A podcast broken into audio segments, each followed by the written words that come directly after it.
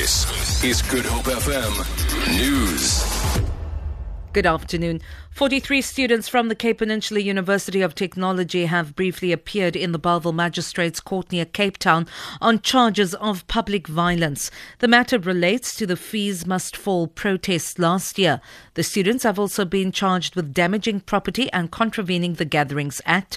The matter has been postponed to the 15th of April for further investigation. Bail for each student is still set at 3,000 Rand for each. It's also reported that CPUT is refusing the students permission to complete their deferred exams. The High Court in Johannesburg has ordered Mnet to reinstate media personality Gareth Cliff as an Idols SA judge. Cliff took Mnet to court after the channel sacked him earlier this month for his Twitter comment supposedly supporting KwaZulu-Natal woman Penny Sparrow's racist remarks. Cliff had argued that Mnet reneged on a contract to keep him on for the 2016 season. Wisani Makubele Delivering judgment, Judge Caroline Nicholls said the matter before her was solely about whether a binding contract existed between Gareth Cliff and Mnet, saying it had nothing to do with racism. Nicholls said Cliff managed to convince the court that the contract did exist between the two parties and that it was unlawfully terminated. She then ordered Mnet to reinstate him immediately.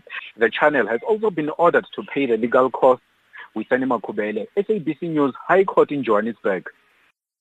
Western Cape Minister of Health, Dr. Nomafrench Mbombo, says community care workers do not receive the recognition they deserve. She was speaking at an oversight visit of a community health worker project at Thembalethu in George. The visit included her accompanying a care worker into a patient's home.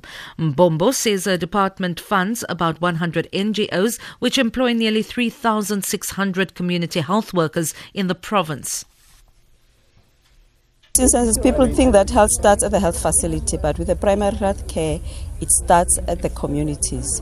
So we have to acknowledge and recognize what the community health workers do because it's the people mostly coming from the communities and they go and do household visits where they can screen people who are ill, they can assess the conditions of that household, and then they report to the nearest clinic.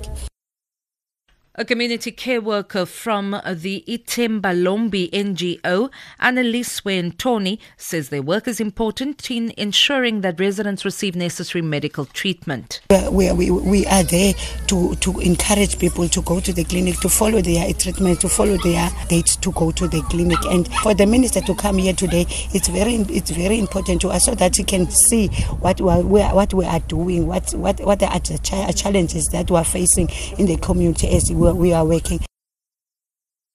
18 of the country's best horses will contest the prestigious J&B Met this Saturday at the Kenilworth Racecourse. It's billed as the largest annual horse race in Cape Town, with the winning thoroughbred netting the successful punter 2.5 million rand in prize money. The event also injects 68 million into the local economy. This year's theme is Rare Blend, which will see fashionistas donning their finest attire. Horse trainer Candice Robinson talks about the race favourites. The obvious sort of horses are Futura. You know, he won the race last year, and uh, you know I think he's probably well, he will be the horse to beat again this year, especially over this distance. Um, you know, he's he's the horse to beat, and a horse called Legal Eagle. Um, he won the Queen's Plate uh, three weeks back now. For Good Hope FM News, I'm Vanya Kluter-Collison.